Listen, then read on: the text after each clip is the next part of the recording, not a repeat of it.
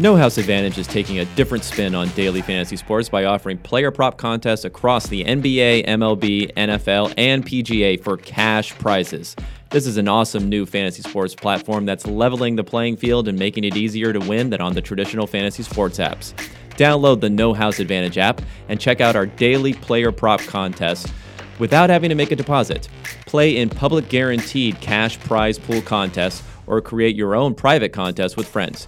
Use promo code EDGE when signing up, and they'll match your first deposit with a $20 in free play. If your first time deposit is at least $10, we'll set you up with a free PFF Edge annual subscription. No House Advantage offers daily player prop contests that include all types of player statistics.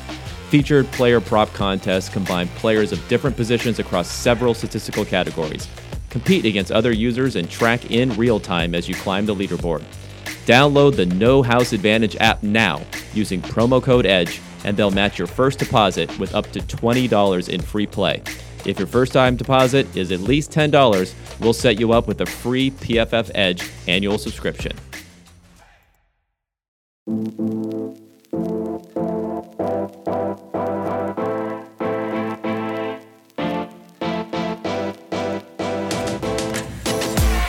Here we go on another edition of the PFF Daily Betting Podcast. This is Ben Brown. We're going to talk about some college football betting, the last few probably remaining bets still available at books. I'm going to touch on a couple of the marquee matchups, then discuss my favorite DFS plays before getting into some prize picks options based off my college fantasy projections. At the end, I'm going to wrap up with some of my favorite derivative bets for college football that, that went 4 0 on the tweet I sent last Saturday, but 5 and 0 on podcast picks that I gave out last week. So you did get one bonus pick if you decided to tune into the PFF Daily Betting Podcast last week. So, along with my Friday fade of Tulane that unfortunately didn't come to fruition, we are 8 and 2 on the season to start for uh, college football derivative bets. So let's dive in. Honestly, a lot of the value has left the market for college football this Saturday. I like South Carolina early in the week at plus 145 on the Monday line, but that has kind of been pounded down pretty heavily to plus 125. It would be break even right around plus 135, but we don't really have a defined edge any longer at this current number. One of my favorite bets was also on the Cincinnati Bearcats, and we unfortunately lost that matchup as well for both the DFS play and written bet play. The only other written play I had this week was at UTSA. The market moved against me slightly, so at plus 8 against Army, I do think the Roadrunners have some value here still. UTSA uses a split quarterback approach, but Lowell Narcisse has started to see more passing game opportunities. He made the most of his chances last week, though, posting a 92 PFF passing grade for his efforts. This should allow him to receive even more work in Week 7, which will boost this passing offense above their current expectation. I don't think the market is fully priced in this situation with one more week of quality quarterback play, most likely leading to an adjustment for UTSA in the betting market. My money is on them actually playing quite well this week, so at plus eight, I do definitely think they're viable. It's been kind of interesting because the market has kind of been against me. I do think that Army basically has 54% of the cash price, 58% of the ticket price, so it seems like maybe if there was a public side in this matchup, it would be on Army a little bit, so I don't mind taking UTSA here. Our Greenline model has UTSA covering at 53.2% of the time, which does offer about 2% worth of value. So I definitely think they're, they're a viable play. We actually have a little bit more value on that money line at plus 255. So if you're looking for more of a home run swinger looking to go big or go home, I don't mind UTSA's money line uh, odds at this point in time either. But I do think that they kind of match up pretty well here against Army. I do think that they have, you know, the run defense basically to slow down Army's option attack. Of course, Army runs 81% of their offensive plays are rushing attempts. So I do think that if UTSA can kind of be solid in their gaps and play well against that option attack, then I do think that they're going to play well here enough on Saturday to cover. There are a few other viable spots opening up because of market movement. I think most of the quality bets, still according to Greenline, are on the total market. Two that may be playable from the ACC are the under in North Carolina versus Florida State. I think we've seen um, basically 91% of the cash and 81% of the tickets on the over. Um, so I do think that just from that perspective, we're kind of fading the market here. But at that 64 point total, I do think that we could see um, Florida State essentially struggle a little more. I know they have the ninth ranked offense according to our opponent adjusted grade. So um, I don't mind kind of fading Florida State here, and by doing that, I think you can buy into the under, and I do think that that's definitely a viable play. The one other one that we have is Boston College at Virginia. Um, this is kind of another spot where the cash and ticket percentages are heavily skewed towards the over. I think you're obviously going to run into that a lot, definitely at the college football level. I know we see it a lot at the NFL level as well. But we do have a higher percentage of the cash actually on the over than what we would have compared to what we get on the ticket. I think the cash price is at 88% on the over. Tickets are more like 81%. So um, we might be fading the like maybe sharp or quote unquote bigger bettors in this scenario, but I do think it's still probably a viable play here at 64.5. So um, our green line model does give that under 1.2% value. So I think it's an okay play, but again, I'm a little hesitant to bet um, unders, especially in college football, especially with the way 2020 has gone so far, with you know the offensive explosion that we've seen in a number of overs hit, especially at the NFL level, but it has happened as well in college. So um, just a few things to consider basically before placing your bets coming up here on Saturday. We also have to talk about the marquee SEC matchup between fourth ranked Georgia and second ranked Alabama. The spread has continued to move in favor of Georgia off of an opening touchdown spread down to minus 4.5 for the Crimson Tide. The cash and ticket percentages are surprisingly split, which makes this last line movement somewhat perplexing and could possibly be related to Nick Saban's status. I think if you are backing the underdog Georgia at this point, you should pr- take them probably on the money line, where green line finds the smallest of edges at plus 165. It is not a spot I'm that excited about, however, as I think the Crimson Tide should be getting more love from the betting markets. Mac Jones has been absolutely lights out. He has the highest percentage of positive graded throws among Power 5 quarterbacks. His receivers have the second highest PACR in the entire country, which is a way to measure how many air yards are converted into receiving yards by measuring yards after the catch. Their receiving corps lost two first round talents last year and still looks like it could easily be the best unit in the country. I know Green Line has no play on the spread and slightly on Georgia on the money line, but I cannot get behind betting Georgia. I think this is simply going to be a great game, and maybe we get a few derivative options, but at this point, it doesn't seem like there's too many worthwhile betting opportunities opening up. Let's move on to a little bit of DFS action for the main slate.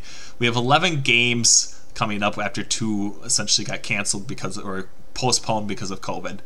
Four games are at 53.5 totals or below and are basically unplayable from a DFS perspective, except for maybe a wide receiver dart throw or something in there. Only four games have a total of 60 or greater, but two of those have spreads of over two touchdowns. I think it's quite clear the optimal game stacks are Mississippi at Arkansas and UCF at Memphis. I do think that, you know, the DFS market is also going to see that and understand that and probably, you know, be all over these two matchups as well.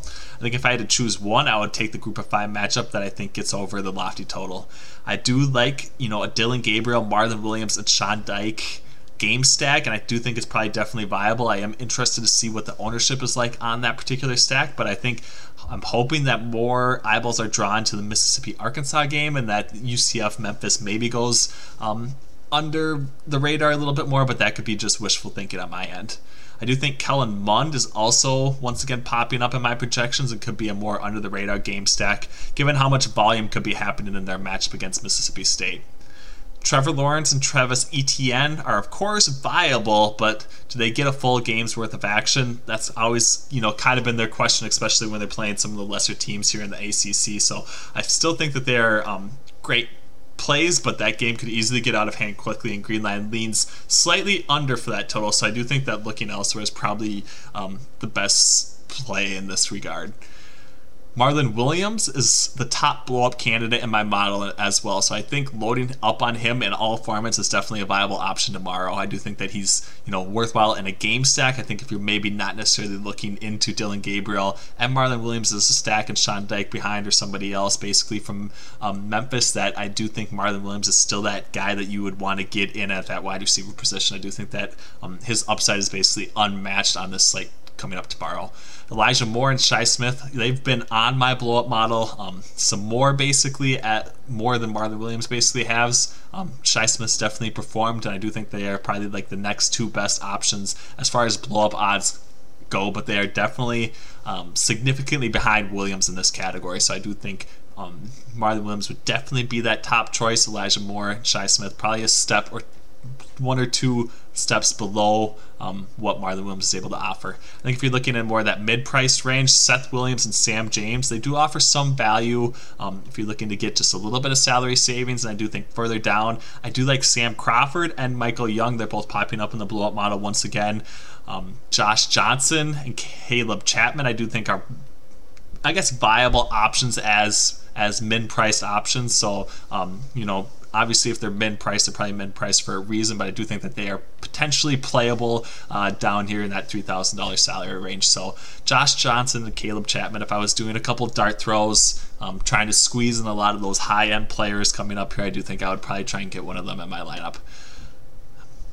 Now, to touch on one of my favorite parts about Saturdays is Prize Picks. It's a site that lets you parlay different fantasy performances, and if you use uh, sign up promo code under PFF, we can get you some free money to begin wagering with. I think um, there are definitely some viable plays coming up here on Saturday at Prize Picks. My first one that I really like, Travis Etienne. I think he is in a smash spot. smash spot. I am taking him over 26 fantasy points. My fantasy projections have him closer to 31 fantasy points, especially if he gets that full game's worth of run. So I definitely think he is viable to go over 26, even if he gets, you know, basically taken out halfway through the fourth quarter or something like that. So I do think that he's probably the play. I would definitely fade Trevor Lawrence and side with Travis Etienne in this matchup. The other one that I'm riding with, um, Shi Smith, I've gone, you know, to him basically before, but over 18.5 fantasy points. I think he is um, once again on the blow up model. He's basically been living there all year. My projections have him close to 22 fantasy points, which I think gives him, you know, enough wiggle room basically to get over this 18.5. So I definitely think those are probably the two best options to lock in for your prize picks bets here coming up on Saturday. Uh, the final segment, I guess we can wrap up with before we head into, uh, you know, sweating out our bets is basically a little bit of derivatives action. I know these have been uh, pretty hot to start the season. The first one I'm kind of targeting North Texas over 14.5 first half points. Both of these teams are dead last in Conference USA ELO rankings. The defenses also sit basically dead last in the same spot according to our opponent adjusted grades. We actually have the mean green offense as the fourth best unit in this conference. So that total is kind of got inflated. I do think that 67% of the cash um, is on the over Green line does lean towards the over as well, and we also kind of lean towards North Texas covering here at plus six. So I think an alternate approach, especially since they're not really on a you know that plus seven, plus seven and a half situation anymore. I do think an alternate approach besides just taking their money line would be to take either their first half or full game total, and I do kind of like that first half team total. So North Texas over 14.5 first half points, I think is definitely a viable derivative bet. Another one that I like, I'm going back to the well. This worked out for me last week, and I'm kind of right in that Clemson defense, but Georgia Tech under 7.5 first half points. Uh, Clemson defense hasn't let me down yet. I don't think they're going to in this spot either. I have a hard time, you know, seeing this game getting wild at any sort of point. So I do think that uh, Clemson is definitely going to be able to lock Georgia Tech down, especially in the first half. So I don't really think uh, you're going to see the Yellow Jackets scoring too many points here. My last derivatives bet, I kind of like South Alabama under 14.5 first half points. Their opponent adjusted grades have them ninth in the Sun Belt, one spot behind Texas Te- Texas State, who they're matching up with. Texas State defense is also in the top half of the conference on our opponent adjusted defensive grades. Um, it has been a long layoff for South Al- Alabama, and I think they kind of maybe start off just a little slower than what the market currently projects. I know they are getting Desmond Trotter back, and they should be potentially more efficient offensively with him back in the lineup, but I don't expect to see that happen right away to start the game. So I do like South Alabama under 14.5 first half points. So those are my three derivative bets hope they you know do as well as they did last week. We got to 5 and 0 last week. Hopefully we can keep the good times rolling here again. So um, that's really been it. The, unfortunately the market is a little tough right now on the game totals spread and money line and you know totals basically for all games. So um, we'll see if we can get some more action early in the week coming up here next week. But there's just not a ton of value opening up too much in the market at this point in time. So